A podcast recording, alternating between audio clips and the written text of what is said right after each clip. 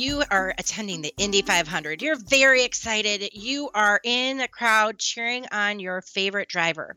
Well, the driver in this case is you, the trainer. And the pit crew is actually your producer. So it takes both in order to be successful and to win the race, right? The pit crew is what makes it happen so that the driver can do their job well. That's what we're looking at today the producer role. What is it that they do in webinars, virtual training, or virtual meetings that can be really helpful as on the you know on the whole? That's what we're looking at. Production includes uh, maybe demonstrating something. It's managing the platform. It's helping your trainer to use the tools. It's getting people online successfully. It includes monitoring the chat area and question and answer area.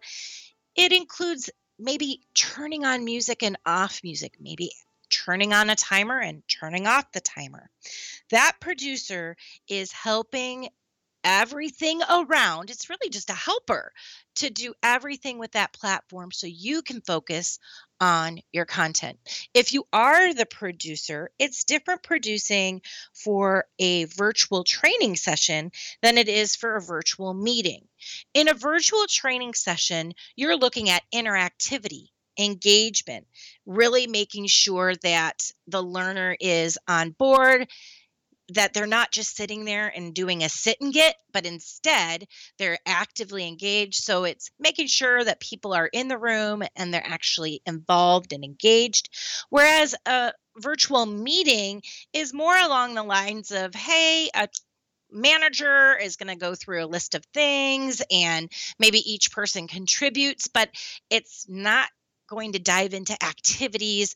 The amount of production needed for a meeting is far less than an actual virtual training, which is a much higher level of involvement.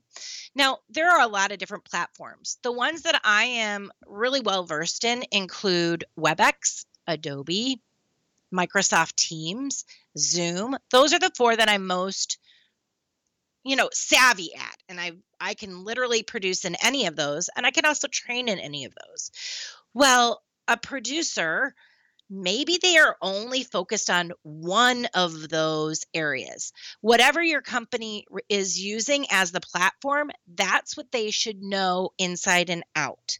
All right. So that's really what you're focusing in on is the one that you're going to use most often.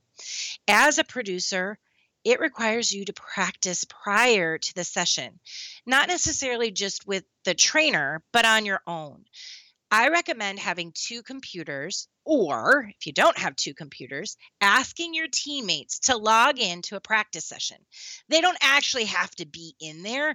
You're just utilizing their seats, quote unquote, for you to be able to bring in maybe a PowerPoint slide if that's what you're going to do, maybe to turn on and off the music, maybe to put them into breakout rooms, whatever it might be. I just have, I literally text my entire family and say, hey, if you are online right now, which hello, we're all working from home.